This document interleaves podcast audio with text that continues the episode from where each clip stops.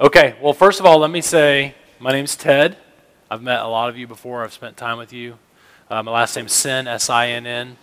Um, over 10 years ago now, we were at Trinity Presbyterian in Lakeland, and we w- went from there and were sent to Orlando to plant a church. And now, over two years ago, I moved out of that lead pastor role to spend um, my this next season of my life uh, training church planners with about a third of my time, um, working with church planting churches about a third of my time, and then I get to try to chase around uh, the CBR Journal and, and, and help it in its in its growth. And so, um, I'm excited. I'm excited to be here tonight. I am genuinely grateful for the chance to be here. We're creating these workshops and this is a workshop called Surrender. It's it's it's named the first workshop, but it's actually the fourth one I've worked on, and this is only the second time I've ever really thought about it. But in the sequence of six workshops, this will be the first one because we think that this is a really important idea, but it's really underdeveloped. So I appreciate you all. I really do need interaction from you. I really do need feedback from you. Um, traditionally, uh, I've come to Polk County and I've tried ideas out, and some of them have gone well and some of them have flopped. And I can usually learn from both of those situations and bless other people. And so, I, for me, I, I don't really, uh, i hope for you that it goes well tonight, but I know that I'll be able to benefit from it. Uh, so I really am very grateful uh, for that. I, I, recently was challenged to think about uh, the CBR Journal differently. Um, so a couple years ago, for the first time, we came up with a definition for the CBR journal. It was very uh, theological. Um, it was very academic. Um, it was something like, um, it was something about the CBR journal can create a viral culture of daily Bible reading, blah, blah, blah, blah, blah, blah, whatever. I don't even really remember it. But someone introduced me to the story brand idea or the book called Story Brand. It's a book where you present who you are, who you are as an organization, and you present who you are, you market yourself, although we don't do marketing, but you kind of brand yourself and you talk about yourself uh, to help people understand a significant need they have and, and where you think you can help them in relationship to that need, right? And so I've been talking more and more about the CBR Journal this way, helping you and yours connect with God through His Word and each other in His Word daily. That I think a huge issue is isolation, individualism, and loneliness especially for humans who are created for intimacy with God and intimacy with one another. And so, what I would say after watching the CBR Journal spread literally around the world, I, I, would say I hear over and over and over this idea that this tool is being used by God to help people have intimacy with Him, connect with Him, experience relationship with Him, where He goes from ideas to a person. And then the tool can enable uh, friendships to be built within God's community as we interact on and, and talk about and think through um, our time with the Lord in his our time with the Lord in His Word. So these workshops are being designed to help you uh, either experience more intimacy with God, which is the focus of tonight, or uh, they're des- some of them are designed to help you experience more intimacy with your neighbors, which actually the last time we came we talked about interdependence, we talked about community. Okay, so that's what we're here to do tonight. Is I'm here to help you. Um, if you are not yet participating in the CBR Journal, I apologize. This material is being designed for people who are. That doesn't mean I want you to leave. It just some of this may not be as easily understood for you because we may start talking about ideas and things and concepts and experiences that you haven't had. And in fact, I would say that this module, I'm going to say a big word here. I'm going to spell it for you, but it's not. New, I didn't come up with this word. Uh, this module is more phenomenological phenomenological than any other of the workshops. So there's a workshop on how the New Testament teaches the church to understand the Old Testament, and you don't actually have to be a believer to be intrigued by that module. You can like just be intrigued by the fact that that there's a thing called the Bible that people have benefited from from a long time, and the New Testament tells you how to read the whole thing. Uh, there's a module on interdependent community, and I, I know from lots of experience that unbelievers will sit through that module and resonate with a lot of it because the module is just all about why we have so much power in one another's lives and how we can wield that power for redemptive purposes. And like, even for an unbeliever, it's kind of like chicken soup for the soul. It's very intriguing, it's very fascinating, it explains a lot of things. This one is about surrender. It's about, we're going to try and talk about how to have increased depth in our relationship with God. So if you don't have a relationship with God, this one's going to be, it's just hard to make this one academic. So the word phenomenological, it's, it's actually an academic word for you cannot understand the definition of something if you haven't experienced that thing. Phenomenology is the study of experience. So this one's the most phenomenological. We're gonna, we're, we might start talking about thin spaces, which is a puritanical word, a word the Puritans used for those goosebump moments where God is like really close. And like some of you are shaking your head, yeah, I've been there. And then some of us have been through a desert where God's just like, He's still here, but it's just like, that it's, it's a thick, what would be called a thick space. Does that make sense? So tonight's phenomenological. I just kind of tell you that right off the bat. And, um, and I, I, in a sense, I apologize for that, but there's not a whole lot uh, that I can do about it. So tonight's module is called Surrender. What do you think of when you hear the word surrender. I need you to chat with me. I'm sorry? Mathematics. Mathematics? Robert E. Lee. Oh, Robert E. Lee, okay. Civil War. So, war, okay, what else? Give up. Yeah, give in. I like that too. That's good. Let go. What else? Yield. Yeah, I like that. Is surrender the same as being conquered? I'm sorry? No. For In my mind, sometimes when I think of the word surrender, I think it has negative connotations to me, but actually, surrender is quite positive compared to being conquered. So sometimes we surrender because we're in a submission hold and we tap out and we're like, that's enough, I don't want to wrestle anymore. But sometimes we just recognize that someone has more authority, more glory, more beauty. We just recognize they're greater than us and we yield to them.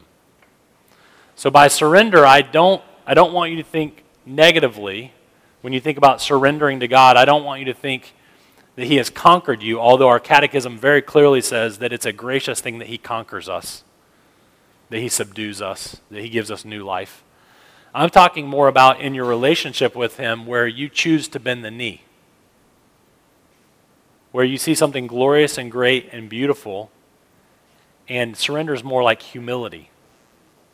It's, it's more like, it's not acquiescing, it's more like choosing. So that's what we mean tonight when we talk about surrender. Okay?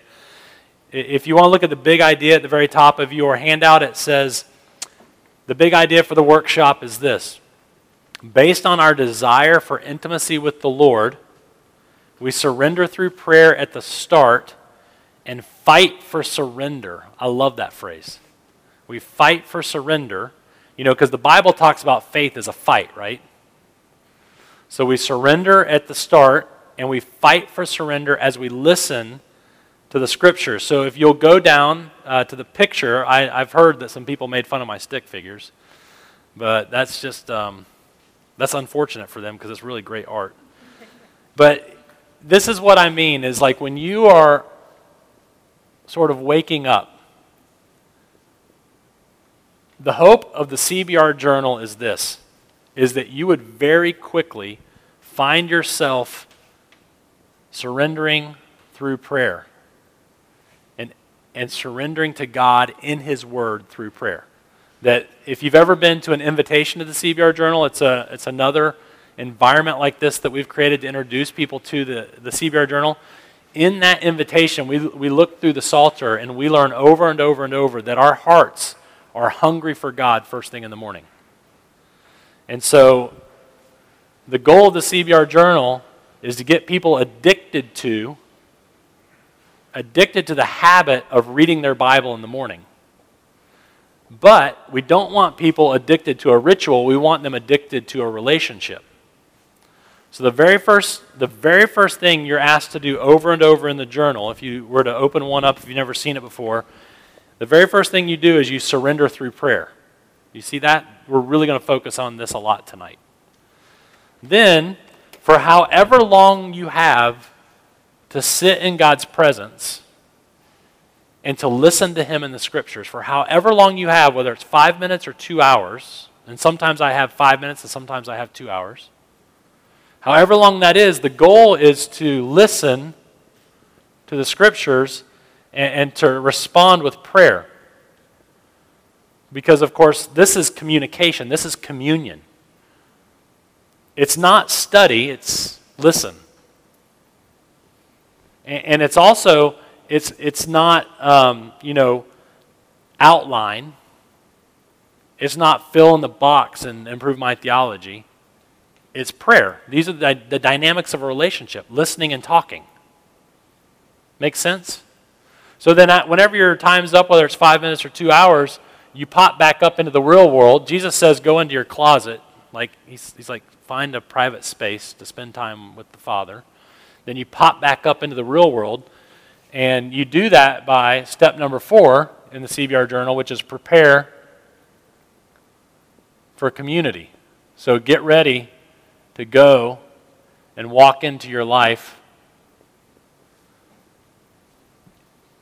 ready to talk about this time with the Lord. Make sense? So, the flow of the CBR journal, the daily flow, is I surrender. In that posture of surrender and yieldedness, I love that word, yield. In that posture of surrender and yieldedness, I am listening to God in His Word, and I am responding to God through prayer. We're working on our relationship. And then when it's time for me to go back into the real world, I get ready to talk to my community about what impacted me the most in my time with the Lord.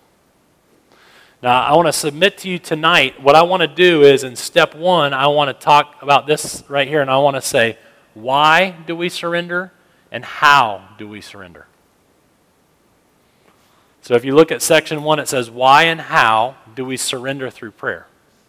And the reason it surrender through prayers in quotes is because the very first thing you're asked to, to, do every morning in the CBR journal is to surrender through prayer. So, why do we do that? And how do we do that? And then I also want to submit to you that there are going to be certain, we'll call them temptations. There will be forks in the road down here where one will be tempted to go out of the posture of surrender. And I want to say to you that I want us to fight for surrender in those moments. That I want us to fight for surrender in those moments. Any questions so far? Everybody's happy? Moderately so? Okay. Now, we have said over and over, if you've been to anything I've done on the CBR Journal, we have said over and over that, that uh, the CBR Journal is a Bible listening tool and not a Bible study tool. do y'all remember this? That we have said over and over, I've said over and over, I know here, I don't know if you guys were here or not, that in Bible study, which is a legitimate spiritual discipline, Bible study is a very good thing. I am not comparing these to one another and contrasting them with one another to say that one is better than the other. I'm just saying they're both good spiritual disciplines. You should have both of them in your life.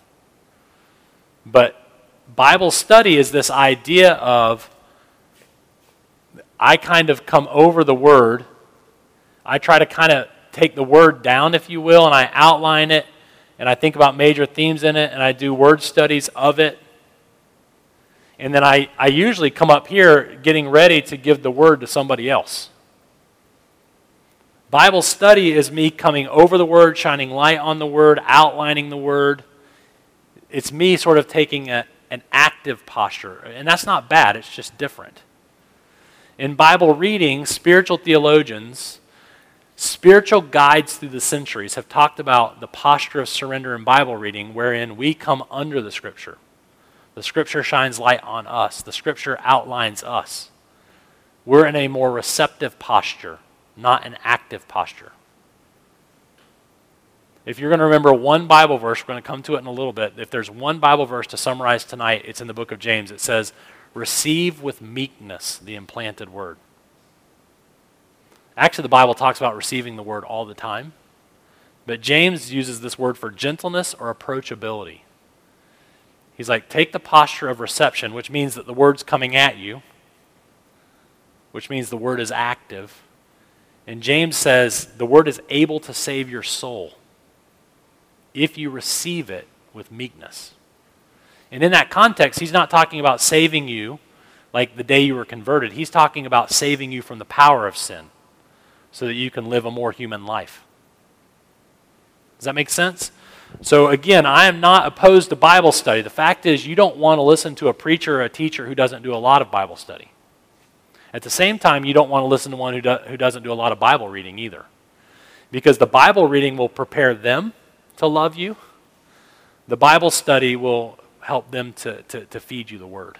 Does that make sense?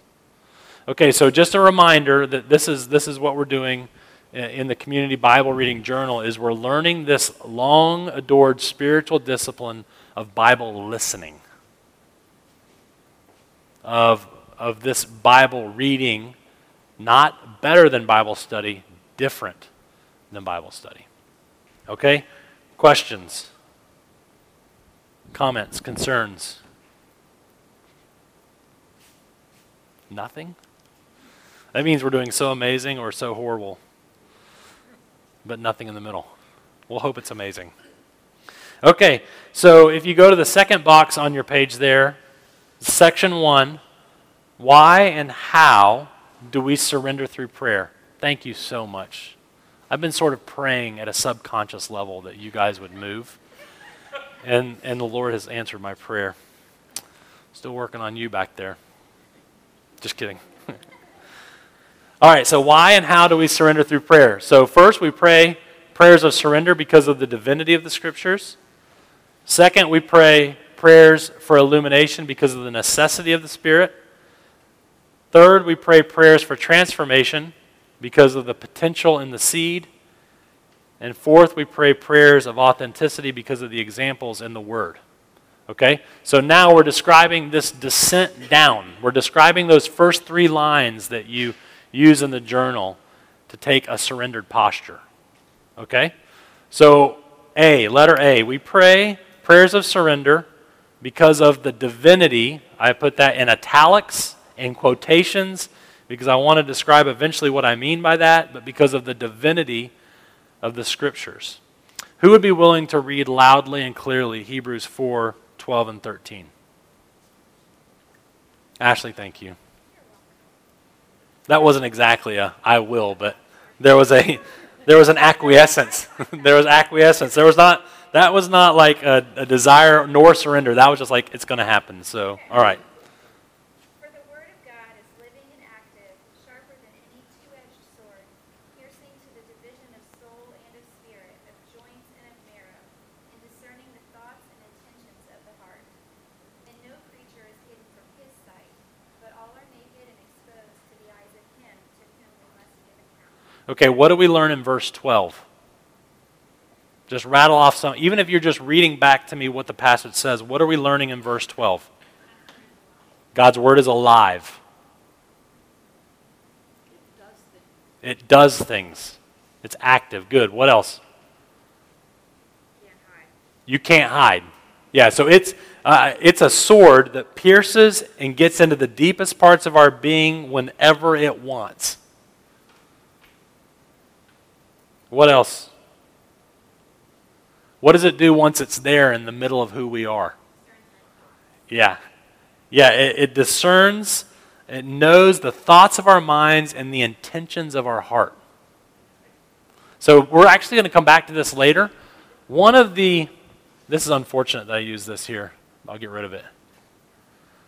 I, I'm convinced after doing this myself through the years and by listening to hundreds and hundreds of people talk about it, I'm convinced that one of the temptations to leave the posture of surrender is the conviction of sin.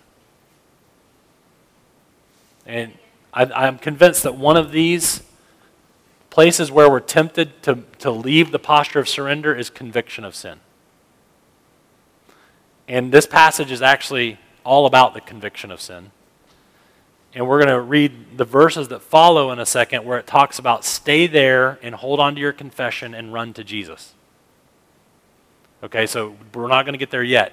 Right now, I just want you to notice that in verse 13, it says, No creature is hidden from his sight, but all are naked and exposed to the eyes of him to whom we must give an account. So, where God's word goes, he goes and God's Word and God Himself, they're used interchangeably here. I'm, I'm creating, I'm giving you, I'm setting up for you a theology for what theologians for hundreds of years have called the divinity of the Word. It doesn't mean that the Word and, the, the, the, the Word and God are equal. It doesn't mean that the Word is divine. It means that, that God uses the Word in extraordinary ways. Okay? 2 Timothy 3:16 all scripture is breathed out by God and it's useful for etc etc etc etc but for now let's just stop here and, and let's say this that here when he says all scripture is breathed out by god he has just said to timothy that he should continue to read the sacred writings. So he is saying to him you should continue to read the old testament of course, we can presume that he would want us to include the New Testament in that, but at least at this point, he is saying the Old Testament is breathed out by God. This word for breathed out by God, literally in the Greek, is theopneustos, God Spirit. The two words jammed together. Nowhere else is it like this in the Bible, and nowhere else is it like this in the Greco Roman world. He is saying all Scripture is God's Spirit.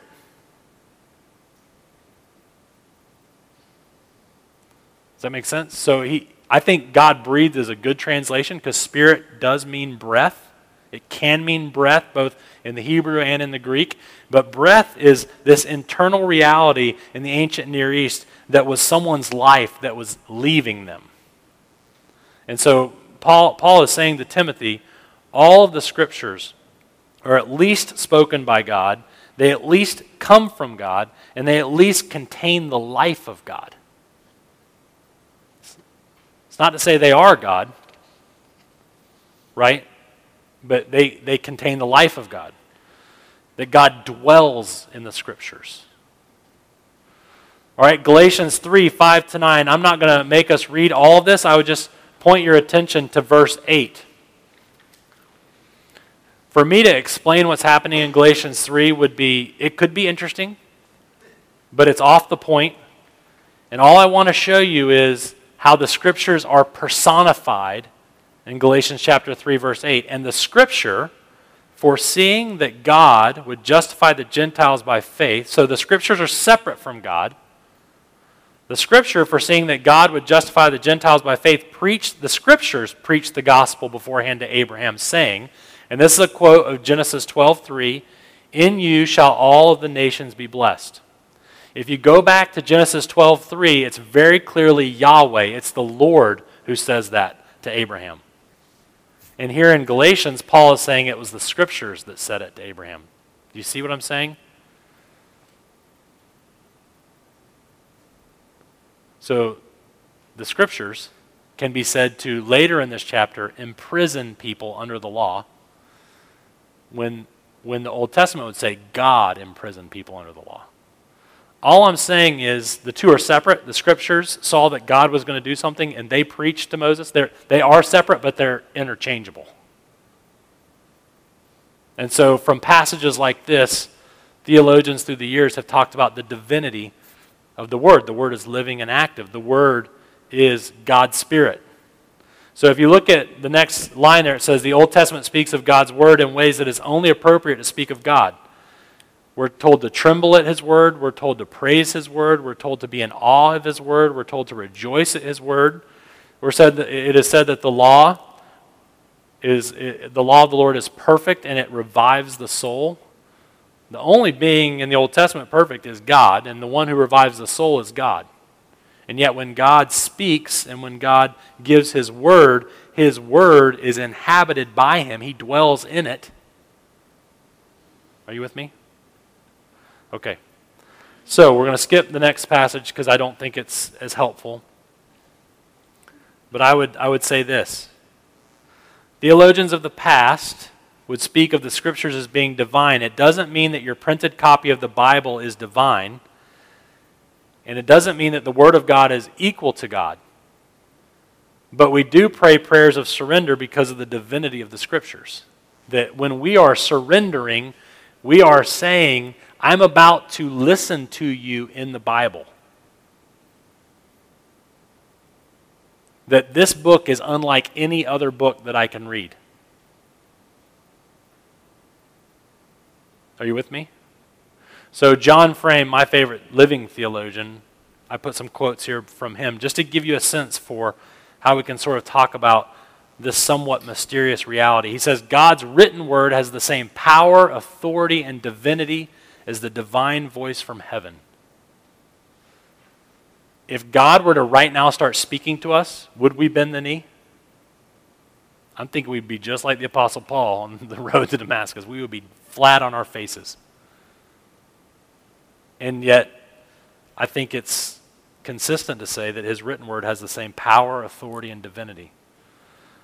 He writes this God's word is God's dwelling place in the world and in our hearts. He says, Don't seek to know God apart from his word, or re- don't read the word without realizing that you're in the presence of God.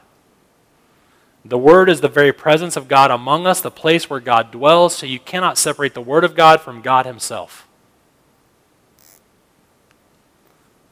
And then Eugene Peterson tweeted this just the other day, and I thought, hey, I'll talk about a tweet because that's sort of current and cool.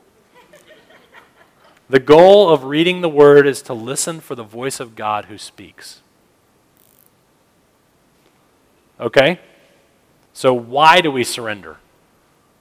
Well, to start, and we can come up with a better word. Maybe Jonathan will tell me what that better word is, but to start, we, we surrender because we understand that there's something very special going on in the Bible. It's unlike any other book we have, and it is a place where God dwells and works and likes to be present and likes to bring about powerful realities in our lives. Okay? So, second, we pray prayers for illumination because of the necessity uh, of the Spirit. So, illumination just means to light up, to, to shine light on. Uh, 1 Thessalonians 1 4, 4 to 5 For we know, brothers, loved by God, that He has chosen you uh, because our gospel came to you not only in word. So, Paul's talking about when he preached the gospel to those in Thessalonica. He says, Not only did our, our gospel come to you as a speech, but it also came to you in power and in the Holy Spirit and with full conviction. And so Paul, Paul knew what it was like to preach the gospel and have people not respond with faith. But when folks responded with faith and they had full conviction, full assurance that what he was saying is right and true and beautiful. Paul's like, that's, that's a work of God.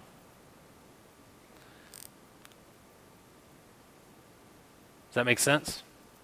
And so we're praying, we're surrendering because we're acknowledging that if the Holy Spirit doesn't come and, and, come with power, we're not going to be able to receive the word with full conviction, and we're not going to be able to receive the word in redemptive ways and that we absolutely need the Holy Spirit to come and to minister to us in those ways. Uh, I won't read this long passage from Ephesians 1, but basically in this passage, Paul says in verse 15 that these are believers in Jesus. They have faith in the Lord Jesus Christ. And then he tells them, I'm praying for you all the time. And then he tells them what he prays for them is that the eyes of their hearts would be enlightened to all that they have in the gospel. So these are people who already have received the gospel, they already believe the gospel. And, Paul is saying, I am praying for you that the Holy Spirit would continue to shine light on the gospel and in your heart and enable you to understand the hope you have in Jesus, the riches you have in Jesus, the, the future that you have in Jesus. So, isn't that fascinating that a believer still needs the Holy Spirit to come and be present and be at work in them in their sanctification. Does that make sense? So, in the prayer of surrender, when we're surrendering through prayer, we're just saying, Look, I need you to shine light on this whole situation. I won't even be able to understand the spiritual depths of this passage apart from you. I won't be able to understand my heart apart from you. Your word is a lamp to my feet and a light to my path. I will not be able to understand what it looks like to move forward apart from your ministry. Okay? So, C, we pray prayers for, transfer, for transformation because of the potential in the seed. Okay, so what's the dominant metaphor for the Word of God in the Bible? Seed. Is it said to be a sword? Absolutely. Is it said to be a lot of things? Sure. But the, the, the metaphor used more often than any other is a seed or an acorn. Think about that for a second. The God that can knock us flat with a, a radiant light and a booming voice more often than not describes his speaking to us as a seed or an acorn. James 1, I put 19 and 20 in there because I just want you to know what the context is. But if you just look at verse 21, he says, Therefore, put away all filthiness and rampant wickedness and receive with meekness the implanted word, which is able to save your souls. I'd say that's pretty extraordinary power. But I'd say that's extra- I would say it's a precious or even precarious power that calls for a reception with meekness. Do you see what I'm saying? Like so we surrender and we come down and we say I'm I'm going into a receptive posture because I realize that your word often comes in something that is so powerful it could one day be an entire forest, but right now it's just a small seed and it, and it must be handled with care. Do you remember that famous parable Jesus taught about the word being scattered about like a seed? What percentage of the seed took root? Well, we don't know, 25%, but of the four types of people, only one of the four did it bear fruit. And so, part of how we surrender when we surrender through prayer is we come down here and we say, There's incredible potential in what I'm about to interact with. But God has called me to receive that word with humility, meekness, and availability.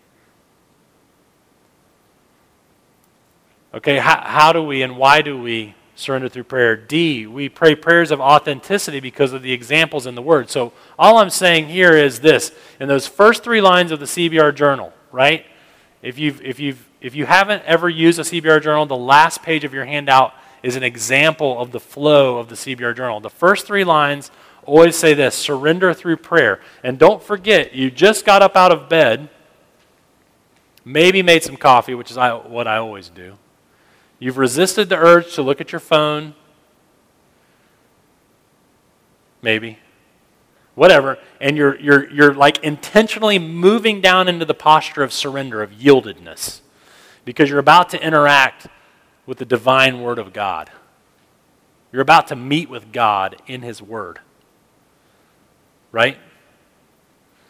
And all I'm saying is the Bible would say when people meet with God, they're authentic they, they tell him how they're doing. Apart from authenticity, these prayers will become very rote. You'll basically be saying the same thing day after day. Please transform me. Please shine light on the passage. Please, you know, I surrender. You're holy. I'm not. Isaiah 6, I'm falling on my face, right? But if your prayer includes, I'm really frustrated, or I'm really tired, or how long is this trial going to last? Or I can't believe your grace because this is happening in my life and it never should. So when you see people interacting with God or with Jesus, you see this ability to be authentic with what's going on. So, for example, I'll just read a few from David in the Psalms. My soul is greatly troubled, but you, O Lord, how long?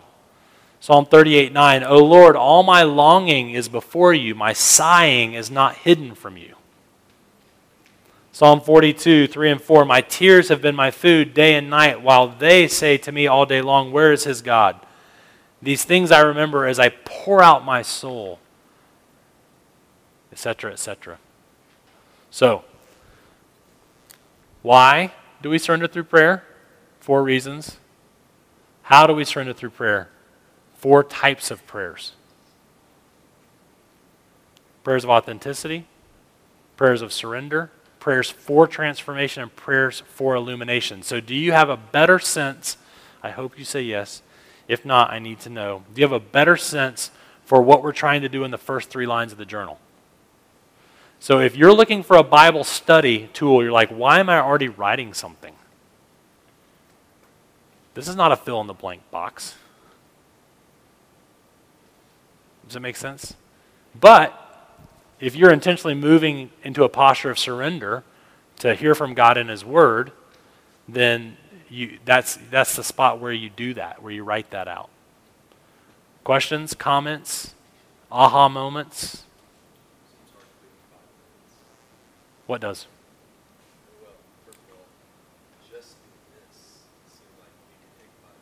Yes. Right.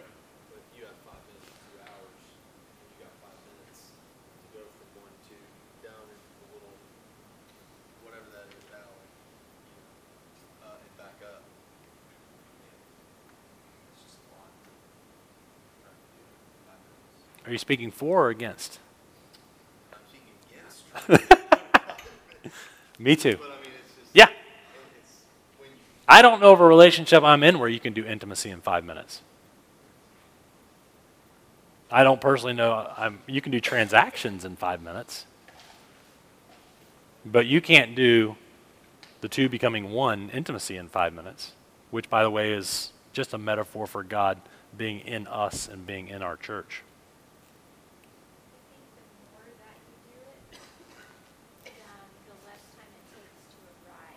Yep.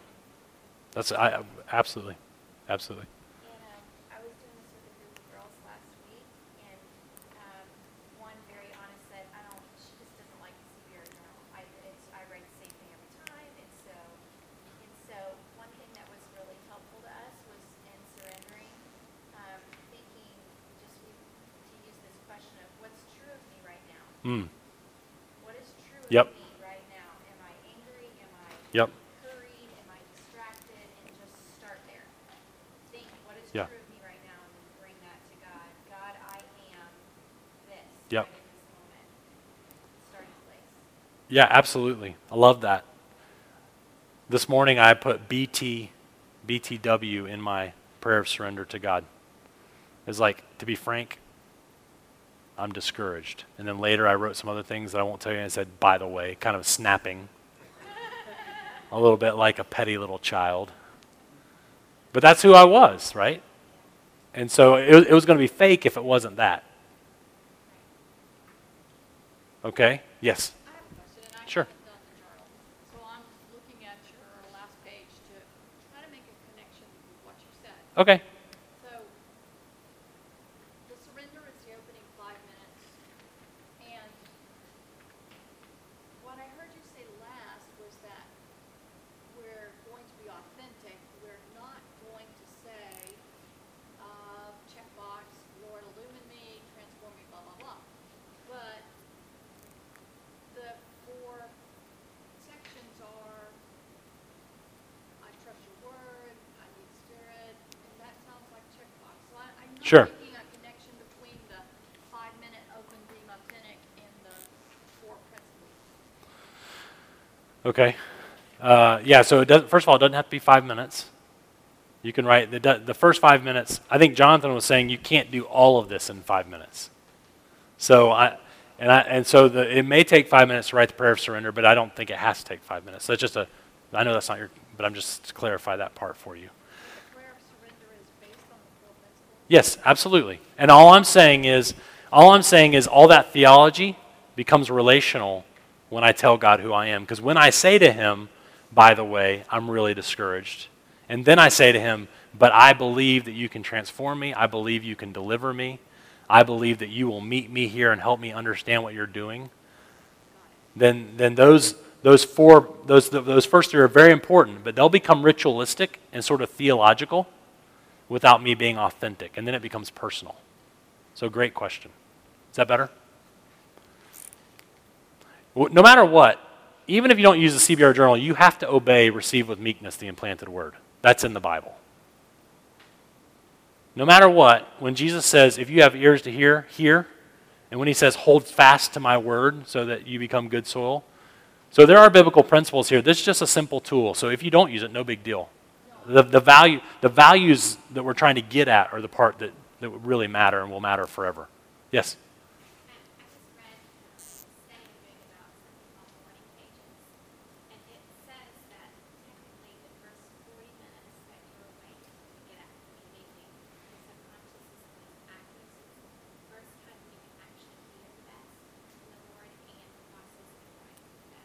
That's awesome. I need to know that. That seems important to me. yeah. Can you send me that? It's uh, ted at the cbrjournal.com. That'd be awesome. Yeah, I would also tell you there's an article out there related to that. Seven times you're most naturally brilliant. And this article is all about when to do things during the day. And they say intimacy is the first thing that you should do in the morning, which is why all the old people whose kids are at school are smiling.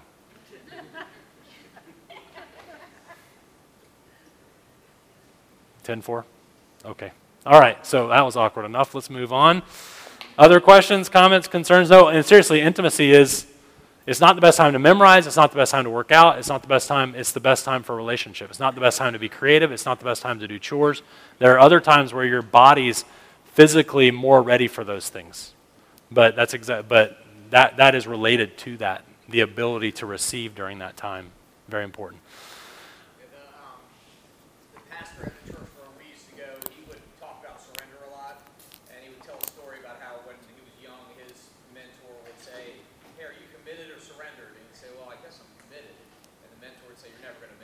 Yeah. Be surrendered.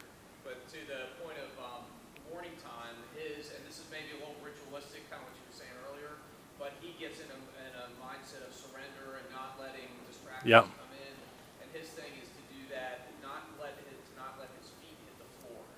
So, um, so to, so to do that, and yep. get in that before his feet hit the floor.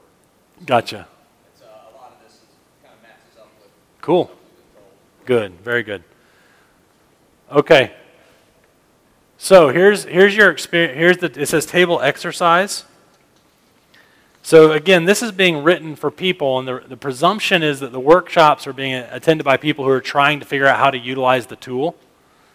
Um, but the, the exercise I would want to give you is this: if you were to go back to this morning and make your surrender through prayer more authentic, what would you write and pray? So you may be able to just flip open to your CBR journal and say, I, just, I would write that again. But again, the, the, the goal is that the prayer would, that you would see in those prayers across time, maybe not every morning that you're checking off all four boxes illumination, transformation. Eh, but the goal is across a week that you are seeing these four truths fleshed out in how you're praying. And so what I so the so I would say if you were to gonna and maybe you're like I didn't do it this morning. Perfect. Here's a chance to practice writing a surrender, a prayer of surrender. Remembering now that God has to shine light for you to understand His Word. Remembering now that God has to show up to transform you. Remembering now that, that the Word has incredible power to save you.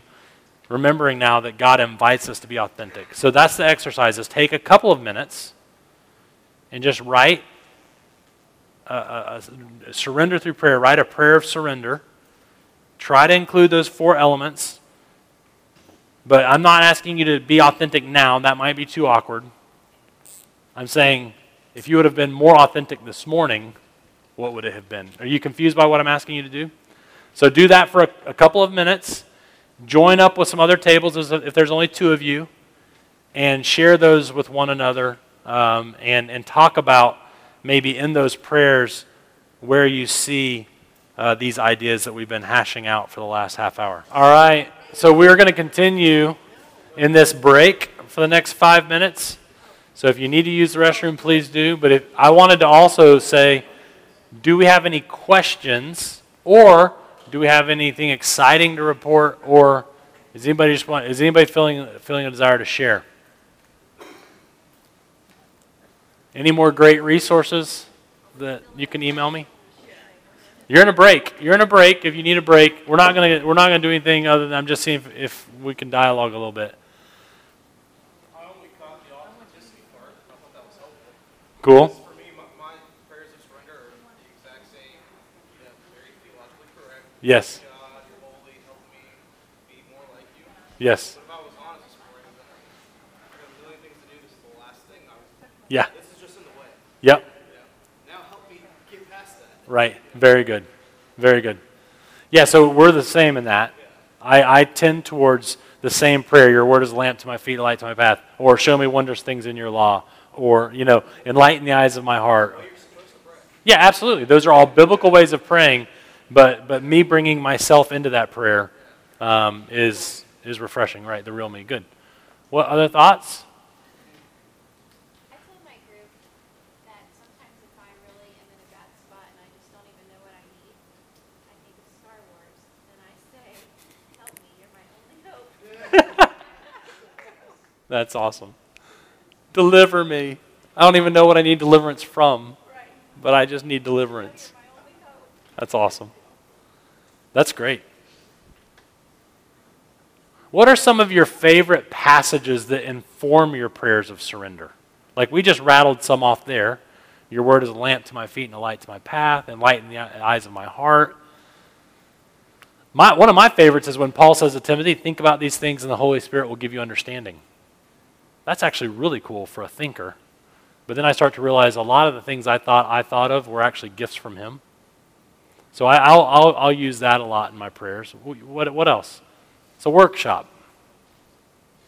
Rattle around. Your word does not return void. Great. What else? That's great. Yeah. It accomplishes the purposes for which it's sent. Awesome. Yeah, teach me all things and bring to my remembrance. You, uh, you know, you said it'd be better if you left because then the teacher and the comforter would come, and so you could uh, you could begin to turn that into a prayer. Those are great biblical truths to include in our prayers. What else?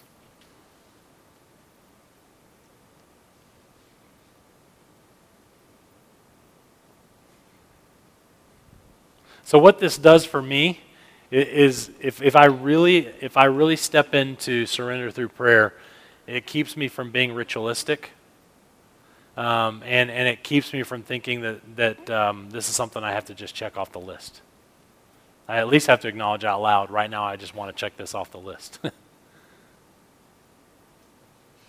That's me, that's huge. Like you said, if I'm really going to surrender through prayer, it, it we used the word earlier of choosing. yes, It's a choosing. that's great. Um, so to be really conscious that I am making a choice.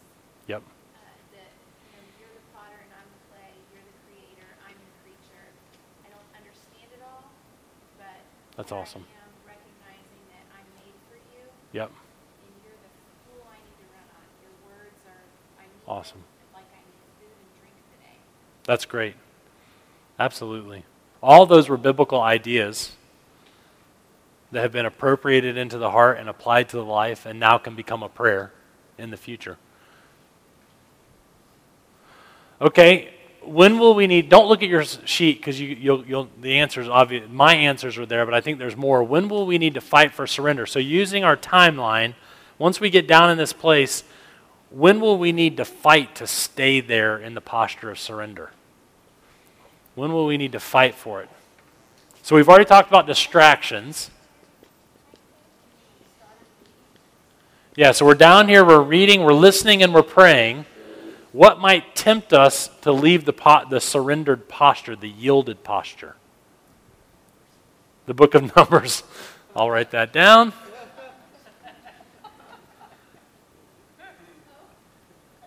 All right, what else? Yeah, so fuzzy. Uh, and you said don't seem to be getting anything. Right, that's me too.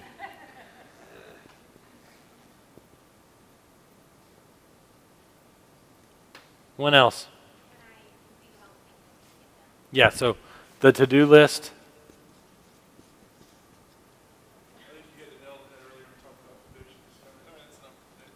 yep, conviction. And this can go one of two ways. For me, it can be like, that's enough for today, or it's like, I got to go do something about this. You know, or, or I got to go fix this, or I got to go do better. Or like, if the conviction of sin comes and I'm like, oh man, I want to live differently today, and I don't run to Jesus, that's me coming up out of the surrender and kind of getting into a willful. That's right. Yeah, very good. Yeah, absolutely. And that might be the right thing to do after after going to the throne of grace. Yes. Uh, you distinguished earlier between Bible study and listening. So if I'm reading and going from the text to commentary and back to the text, am I studying or am I listening? I don't know. But it's okay to use the commentary while you're listening? It depends on if it keeps you in a listening posture or if it puts you into if it puts you into more of an academic posture. Like so spiritual theologians through the years would talk to you about is it inflaming your heart with with uh, with love for God and for worship? Is it you know it, it, they would want you to think beyond your head and into your heart. Is it stirring your affections for the Lord or is it intriguing your mind? So I, I can't know. I can't know what that does for you. For me, what that what I do with the study notes in the ESV is I, I read them last. So I, I actually have a number five. I go and read the study notes. So first I receive the word with meekness and I kind of keep that posture of listening, of dialogue and of prayer. But that's because I, I make money off of studying the Bible and teaching it. So I, I don't know for you if the commentary is, is making you hear from God better and pray your prayers to Him better. I don't know that. But you're saying like for you, it could be a situation where if you were trying to study, you think, oh, that'd be a good sermon point. Right.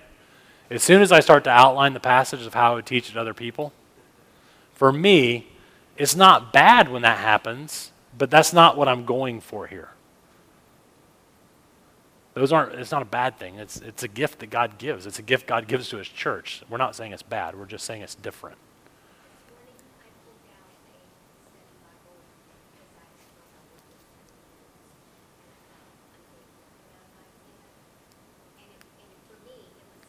Awesome.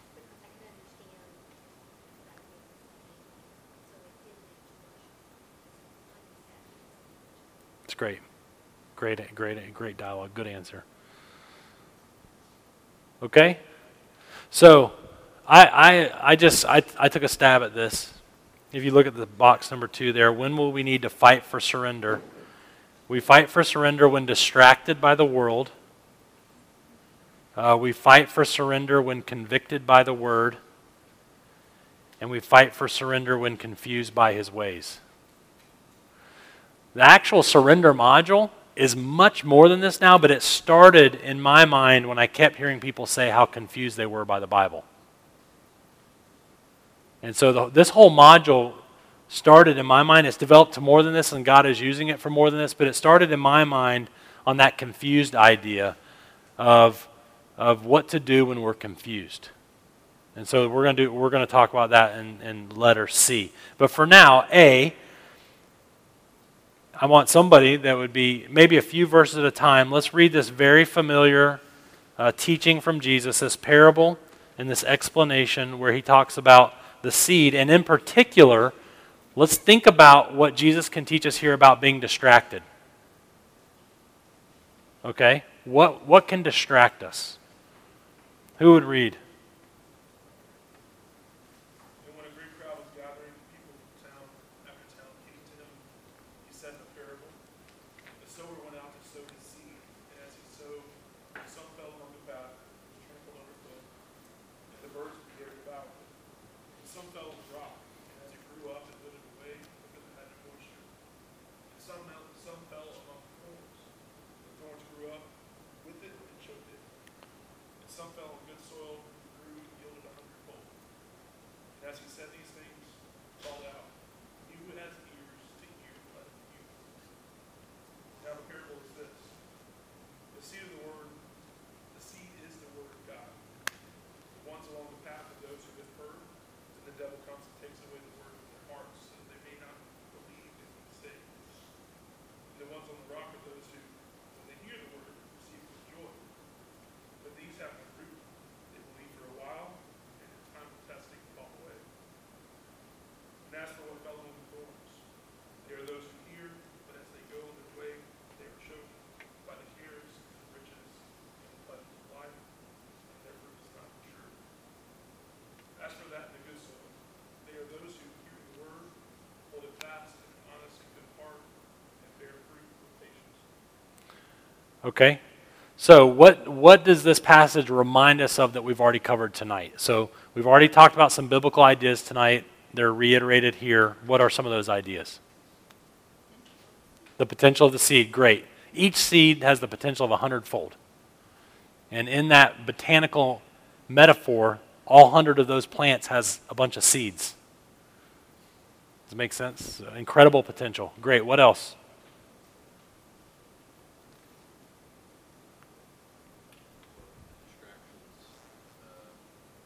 Yeah, hold off on that for just now.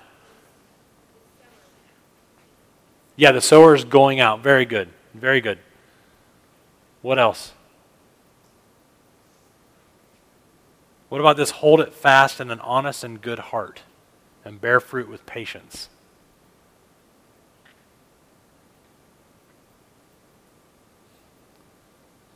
Okay, so now then in, in terms of distraction, I, I see a few. Um, I, I, in this parable, there, there are a few verses that make me think of distracting things. What do you see?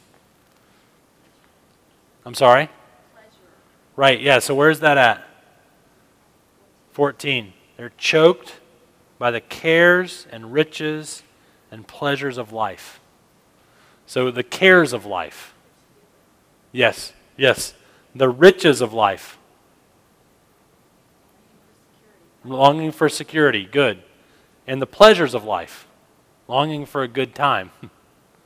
So it's not just, it's all those things. All those things can distract us. If, if the, par- the parable is this, that once you've heard the word, are you going to protect it and defend it and pour water on it and fertilize it when you move out into your life? And so if Jesus is worried about us being distracted by these things when we move out into life, certainly he's worried about us being distracted by these things when we're reading the word. Does that make sense? So, also, you have uh, a time of testing. Verse 13. One of the things that distracts me the most is the trials I'm going through. Not just the to do list, not just the temptations of pleasures and riches, but one of the things that distracts me is, especially if I don't feel like the passage has a whole lot to say about why I can't sleep through the night. A surrendered posture there is to say, okay, I'm reading the, this passage with my community. This is, this is in your sovereignty. I'm in this church and we're reading these chapters, and I, I want to pay attention to these chapters, not focus in on and expect you to always speak to my trials and tribulations. Does that make sense? And so I, right here, I'm like, these distractions, I can't spell it all out. But I'm saying we fight for surrender when we stay down in this surrendered posture. When we think about all the things that we have to do in the day. We, we fight for this. So basically, what it looks like for me is I find myself up here. I'm like, oh, I got to, I need to go back down here. It's not that I can head it. I can. I'm not mature enough yet to see it coming and stop it. I just have to. I find myself going up here, and I've got to go back down. So for me, it's more like, and sometimes I get so far up here, I check my phone, and then I go back down, or I put it on my to-do list on my reminders on my phone. Does that make sense? Okay, so this parable can teach us an awful lot about Bible reading. It can teach us an awful lot about the power of the Word. It can teach us an awful lot about God sending out His Word and it not returning void. It can tell us an awful lot, but, but it, it can at least tell us this that, that distractions can seem innocent enough, but are actually in the realm of life and death. I think it's fascinating that there are these types of soil that look good for a while, but end up not being faithful, fruitful soil, which means they end up not being believers because of distraction. Yes, ma'am? Don't you think we're all those things? though? I guess it's Sure. like you're trying to get to that fair fruit with Yeah. patience, but I'm thinking, some days I do, but some days I'm the first one I doubt. Yes. So theologically, like if you study this parable theologically, you'll see that there are four types of people where they fall into one of those categories in their life. And and every believer has parts of their heart. So for me, one of the prayers I pray is don't let the don't let the devil take the seed from my heart. That's one of the things I put in my prayer of surrender. Because I still believe that while I'm regenerate, there's a part of me that is not new, it's the old, and I'm wanting that to decrease and go away. So, yeah, you're exactly right. So, our theology teaches us that this is the old self and this is the new self, right? And this is getting better and this has been crucified, it is dying. But this old heart is what's distracted. But I'm telling you this there are some people who appear to be believers for a while and they're not. And the parable is speaking to that as well. And so for me, when I find myself going up here, I'm, this part of me is telling me something else will make me more happy than listening to God. This part of me is telling me God's not talking about what you care about right now. This part is telling me go close that deal. And this part saying no, this is what gives me life so that I can live my life free and for his glory. But absolutely. Good question. Okay? Uh, we fight for surrender when confused. I'm sorry, B, we fight for surrender when convicted by the word. Okay, so Hebrews 12, we, uh, 4, 12, and 13, we read that earlier. The word of God is living and active, sharper than any two edged sword, piercing to the division of soul and spirit, of joints and of marrow, and discerning the thoughts and intentions of the heart. Woo! And no creature is hidden from his sight, but all are naked and exposed to the eyes of him to whom we must give an account. Uh, verse 14 Since then, or since therefore, we have a great high priest who has passed through the heavens, Jesus, the Son of God, let us hold fast our confession.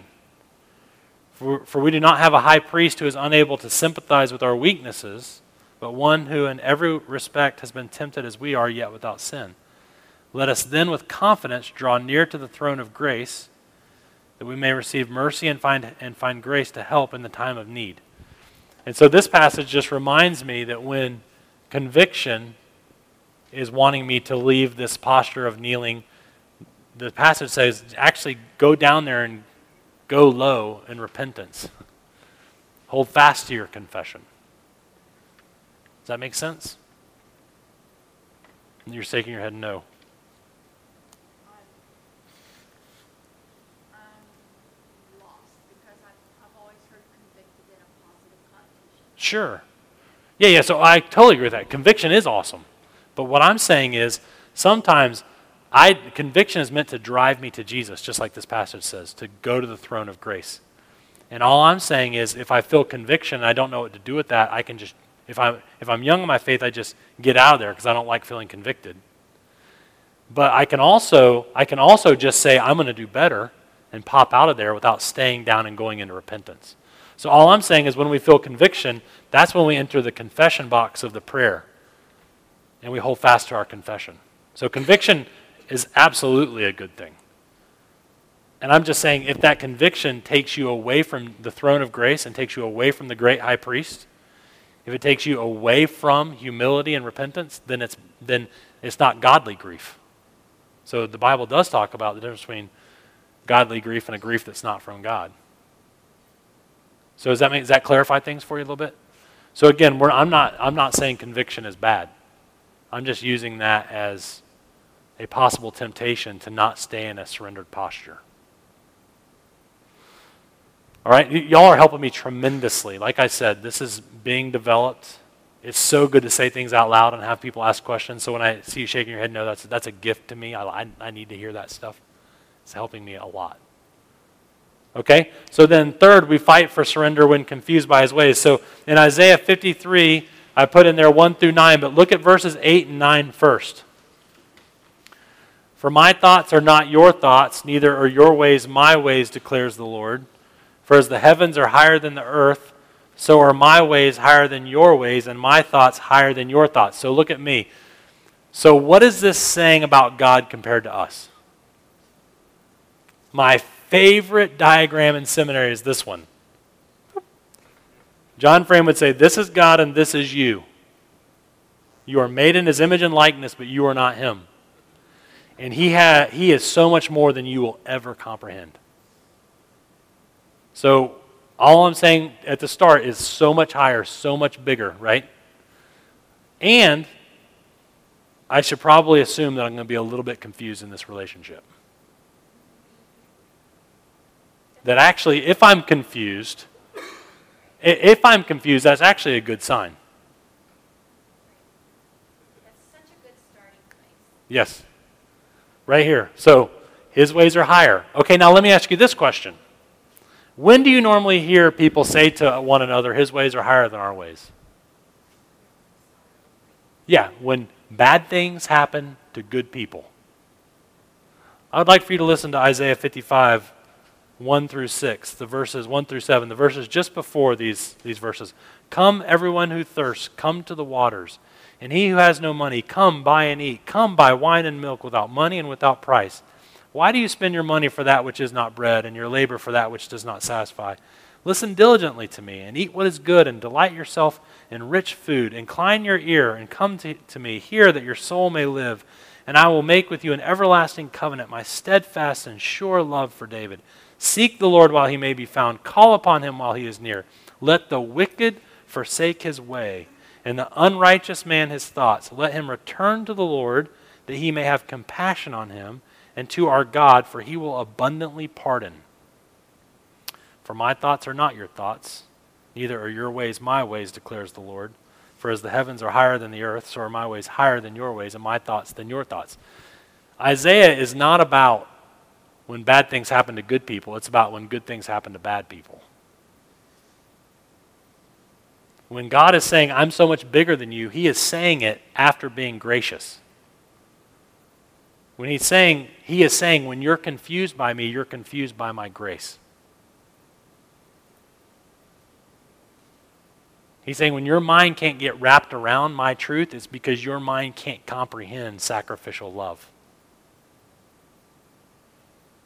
Of all the passages I'm about to show you that where the Bible says the Bible's confusing, in every one of them, it goes back to grace and Jesus. And the point is, as you go, as you go deeper into the truth of God, you don't find out new things that makes Jesus irrelevant. You find out how great and glorious Jesus is.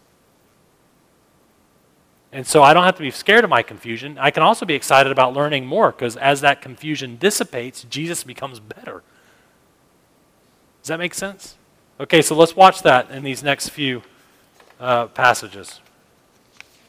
So, 2 Peter, therefore, beloved, since you are waiting for these, he's talking about the new heavens and the new earth at this point. Be diligent to be found by him without spot or blemish and at peace.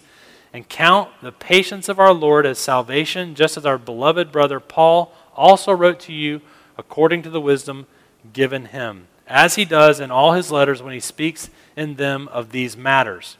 Listen to this. There are some things in them, he's talking about Paul's letters about hope in the new heavens and the new, and the new earth. There are some things in these letters that are hard to understand, which the ignorant and unstable twist to their own destruction as they do the other scriptures. You, therefore, beloved, knowing this beforehand, take care that you're not carried away with the air of lawless people, and take care that you don't lose your stability, but grow in the grace and knowledge of our Lord and Savior Jesus Christ. To him be the glory both now and to the day of eternity. Amen. What's happening again in this passage? You can't fathom what God has for you in the new heavens and the new earth. And don't let, don't let, Jesus says you can't imagine what's about to happen. Don't let your inability to imagine or your confusion take you into lawlessness. Trust me, as it gets better, as it becomes clear, it gets better. That's what he's saying. Keep leaning into Jesus. He's saying, keep, but grow in the grace and knowledge of our Lord and Savior Jesus Christ. Do you see this? Philippians 3 15 and 16. Let those of us who are mature think this way. And in this passage, Paul is saying, don't worry about what's in the past. Press forward. Think about what's going to happen in the future, right? That's what's happening in Philippians 3. Let those of us who are mature think this way. And if, any, if, if in anything you think otherwise, God will reveal that also to you. Only let us hold true to what we have attained. And he's already said that what we've attained in Philippians is Christ. But don't miss the point. Paul is saying that we grow in our understanding. And he's saying that we grow in our understanding as we hold on to what we already have, which he has said in Philippians is Jesus. Deuteronomy 29 29, the secret things belong to the Lord our God, but the things that are revealed belong to us and to our children forever, that we may do all the words of this law. Again, this is just God saying there are some secret things. Uh, 1 Corinthians 13. This is Paul in that famous love chapter. These are the parts that nobody reads at the wedding. For we know in part and we prophesy in part, but when the perfect comes, so he's talking about the new heavens, new earth, the partial will pass away. So he's saying right now, you know in part. And he's saying we're teaching in part because that's the best we can do. But when the perfect comes, this partial existence, this living in the, the now and the not yet, this living uh, in this reality of Jesus building a kingdom for us that we can't imagine. He says, when, when, when, when, uh, when the perfect comes, the partial will pass away. He says, When I was a child, I spoke like a child, I thought like a child, I reasoned like a child. When I became a man, I gave up childish ways. For now, we see in a mirror dimly, but then face to face. He's saying, right now we see Jesus as if it's a dim mirror, but then we're going to see Jesus face to face. He's saying, now I know in part. He's talking about knowing God's love. I know in part. Then I shall know fully, even as I have been fully known. Don't miss the main point we're making tonight. You should be confused by the Bible. Because what God has for you in the gospel is greater than you can wrap your mind around. And as we grow in our understanding of the Bible across our lives, what happens is our view of Jesus gets bigger. And our hope in the new heavens and the new earth grows. And we don't find that there's something more broad, we find that there's something more deep. We go deeper into the gospel, not past the gospel into something else. So I find, especially with folks who are new to the Bible, that a huge a time when they need to fight for surrender is when they're confused. And I've just found that it helps to tell folks you ought to be confused. Keep reading. There's going to be something in there that's just pure gold. Meditate on that. I'm giving you permission to just keep reading. And the part you understand, enjoy that.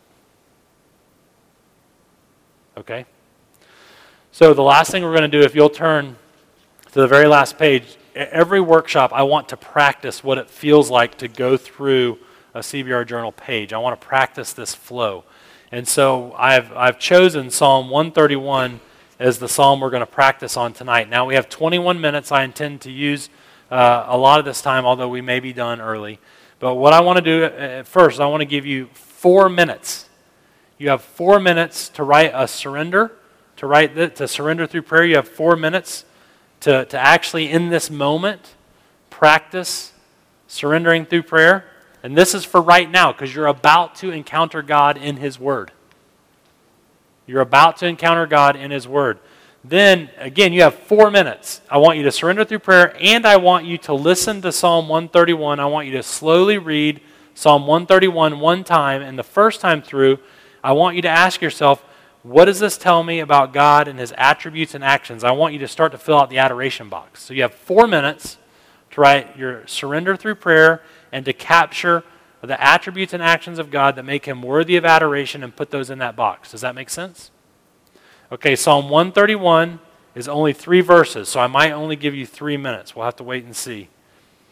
But you can begin now.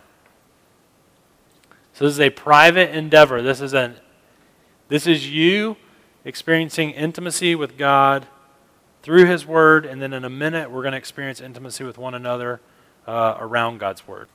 All right. Now, normally I don't ask people to read their surrender through prayer. We just jump into the ACTS because we like I like to model in the community what it looks like to use ACTS as a way to respond to the Bible. But for now, for I'd love it if a couple people would be willing to read their surrender through prayer um, out loud, just to just to show, um, yeah, just to show that may, maybe to take some of the um, what's the right word? Some of the shine off of it. I don't. In other words, just to show how human and real it is. That it's not like, like I don't write poetry. Mine are not elegant and eloquent. They're very short sentences and very basic, right? So w- would we have a couple people just be willing to say, "Hey, I've, I wrote a basic prayer. I learned some things tonight. I, I implemented them in the prayer. Here's my prayer." Would anybody be willing to do that? Please. Thank you, Jonathan. Okay, so I wrote uh, tired, and it's our focus. I wrote that too. I'm angry. He's been yawning. Um, so it said, I need to yield, uh, learn to practice the the yielding to experience more of what you, uh, in your word, uh, and then use from Psalm nineteen, too. I'm angry. He's been yawning.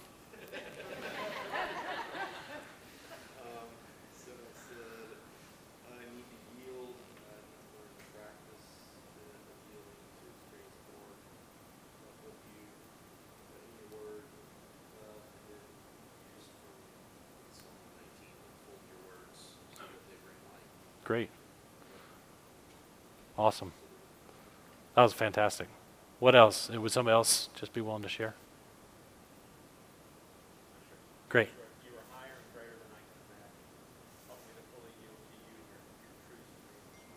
Awesome. Awesome. Great. Okay. So in adoration, what did what did you uh, what did you what impacted you in this passage in regards to God's attributes and actions? I wrote down that God is worthy of a nation's hope. God is worthy of a nation's hope. Good. What else?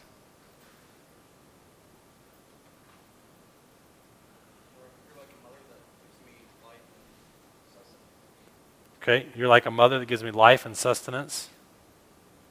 What else?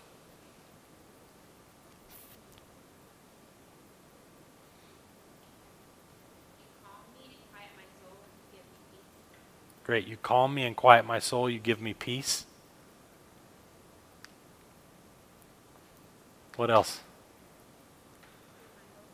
You're my hope. I'm sorry, my hope. My hope for today and forever.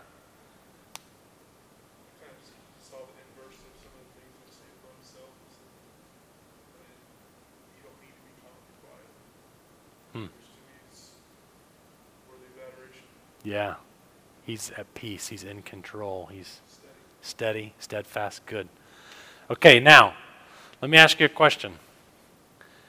And and and um, you you tell me if this is offensive or not, because I planned it exactly like this. Is the psalm saying that God calms and quiets us, or is the psalm saying we calm and quiet ourselves? See, the psalm's actually teaching this reality right here. But is it true that God, like a, Jesus, like a mother hen, wanted to pull his chicks underneath him? Is it true that God does calm and quiet us? Of course, those things are true, right? So, was it wrong that the Holy Spirit wanted you to adore God for those realities from this psalm? No. Does that make sense? In other words, maybe it doesn't make sense. I have been struck by how often people will be impacted by a biblical reality that's sort of part of the passage, but not really the main part of the passage. And I think that's super cool. Are you with me? So, in other words, again, I, I, I, I'm not, I, I, when I pre, I actually preached this psalm, and it wasn't until like I sat down that I realized I missed it in verse 2. So I, I studied it for like 12 hours and missed it. But what, what, what, what the psalmist is saying is there are some things, so particularly in confusion, there are some things that are over my head, and I just need to calm and quiet my soul. That I need to, in a sense, train my soul to be like a weaned child within me so it's not always nagging at me. Because God's not nagged by me, I am. All right, so all that to say, I, I, I don't know if you understand my point, but like on the conviction box, a lot of times people will say while they're reading, they feel conviction about something unrelated to the passage. And I say, great. That's the Holy Spirit. Do not limit the Holy Spirit to the passage you're reading in terms of what he can bring you, bring you to conviction about. Like if I yell at my kids, a lot of times it's that next morning. I'm like, well, yelling at your kids is not in this passage. I know, but you yelled at your kids. Okay, confession. I yelled at my kids. Does that make sense? All I'm saying is the word is living and active. And if you were to go, if your adoration was, I'm so glad that there are seven parts of the Trinity, you would be outside of the Bible. That would be wrong. I'm not saying anything's right. I'm just amazed at how often, or what will happen in someone's mind is they'll read something and they'll go to like seven degrees of Kevin Bacon, and they're all in the Bible, and they'll find themselves worshiping God there. Now, don't do that if you're preaching. But, but in Bible reading, part of it's just kind of following where the Holy Spirit takes you. And if He takes your mind to other passages, cool. You don't have to, staying down here doesn't mean I can't leave this chapter. It means I'm trying to listen to the voice of God. Are you with me? Does that make sense? Okay, great. Let's do confession. You got two minutes. Now, confession, confess your sinfulness and acknowledge your sins. And, and um, you have two minutes, so just read slowly, listen slowly. And, and as the Holy Spirit brings conviction, write it down. Don't confess all theoretical sins. Don't confess the sins that someone might need to confess from this passage. Confess the sins that you feel conviction in regards to. Run to the throne of grace and, and uh, have confidence uh, in your confession. All right? How has the Holy Spirit brought conviction and the need for confession from this passage? Or while you were in the midst of this passage?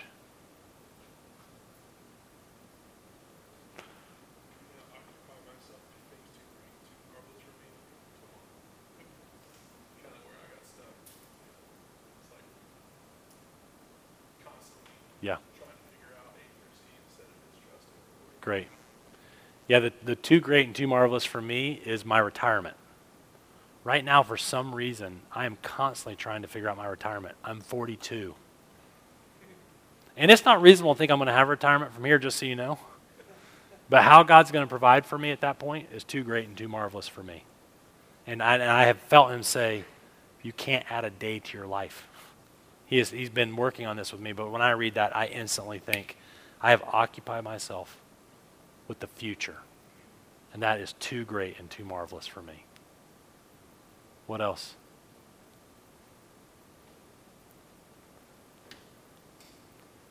I wrote, I am guilty of trying to get calm by controlling all things around me. Oh, that's great. It's not great that you do it, but that's a great confession. me too. Me too. And when I was younger, I thought I could actually control everything. Now, as I get older, I just get really mad because I can't. That was great. Did anybody else write that? Or something similar to that? Man, that's awesome. What else? I said, sometimes I don't want to do the work of quieting myself. Mm. I just want to rail against the fact that I need faith and I, because I believe in Yeah. Yeah. Yeah, it's a lot of it's a lot of hard work to fight for surrender. Right? It, it's actually a lot easier to move towards some addictive substance or to move towards anger or it's just yeah, it's or or just to to double down and buckle up and go for it. You know? That's that's actually a lot easier than sort of saying you're the big circle, I'm the little circle. Now let's just spend some time stewarding my soul. All right, what else? I'm full of pride. Did anybody else write down I'm full of pride? It's wrong. Sorry. I'm just joking. so, so give, tell us more.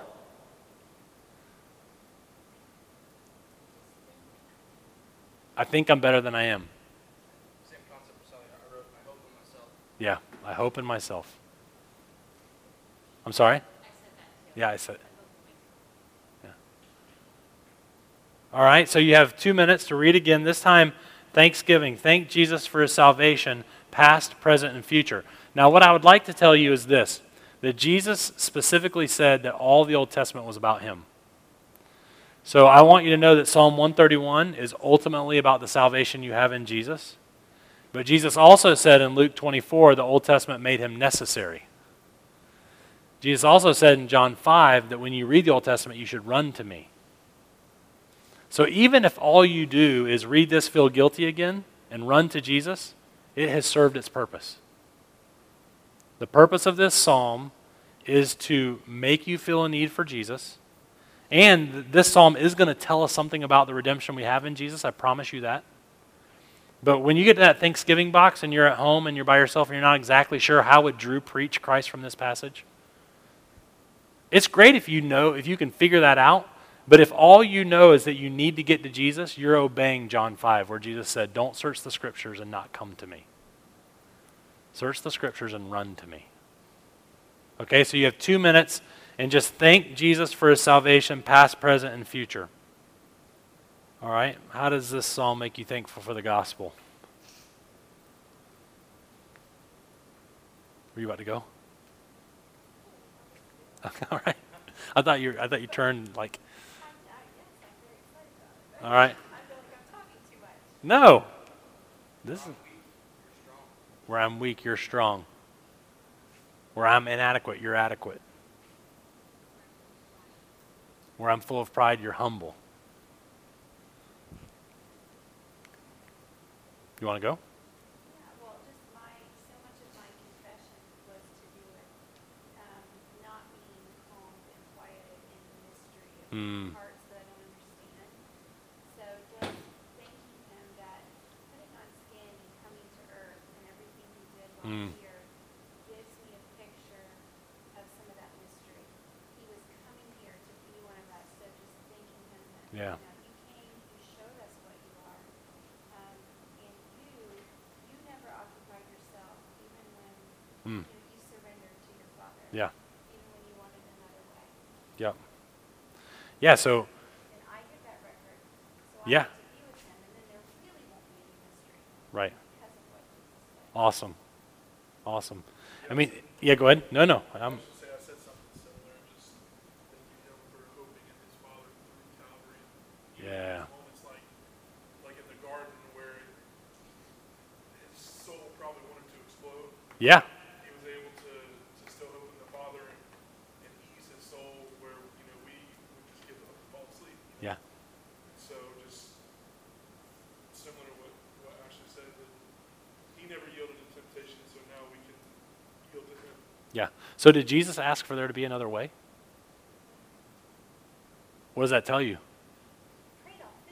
He was looking for another way, and he prayed authentically. And the answer was no. That's right. And then and then into your hands I commit my spirit. So he I mean he calms and quiets his soul and hands it to the Father as his last act of obedience. That's amazing. So yeah, so this this psalm mocks me because I don't know how to do this, but I have the record of one who did this.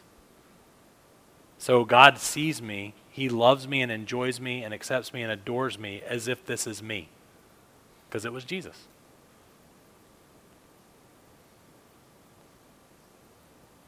All right?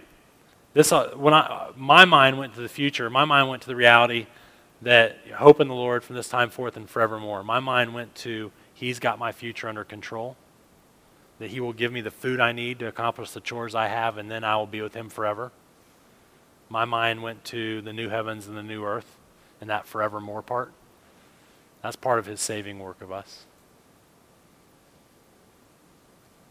Anyone else? Last one?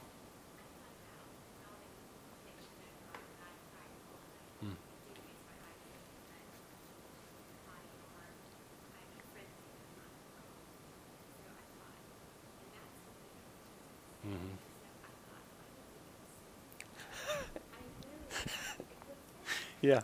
Yeah. That's awesome. Did you hear that? She's like, look at how bad I am, but look at how worse I would be without Jesus. That's awesome. Timo texted me recently, I shudder to think of who you would be apart from Christ. Because I was lamenting how much sin I saw in my life. And he's like, I'm just thanking God that you're not all the way down here. He, he, Timo would say, says of old people, can you imagine how bad they would be if it wasn't for Jesus? And, I, and now as I'm getting old, I was 30 at the time, now as I'm getting old, I'm like, that's so true. That it's, sometimes I'm like, why am I not way up here? And the real, the real glory of it is I'm not way down here. That's so great. Did anybody else write that down in their Thanksgiving box? No. So why do you do community Bible reading? God gives her something that I need Yeah. more men, more people. It's so much better in community. Now, it has to start, it has to start in this time of surrender to God. Then you prepare to go out and talk to people about it. So you have something to contribute. And so you also are ready to hear from them in what God gave to them. So it's both. It, it's this Bible reading where there's intimacy uh, through His Word, and then you have intimacy around His Word with your community. Okay? Close us in prayer, Jonathan, would you?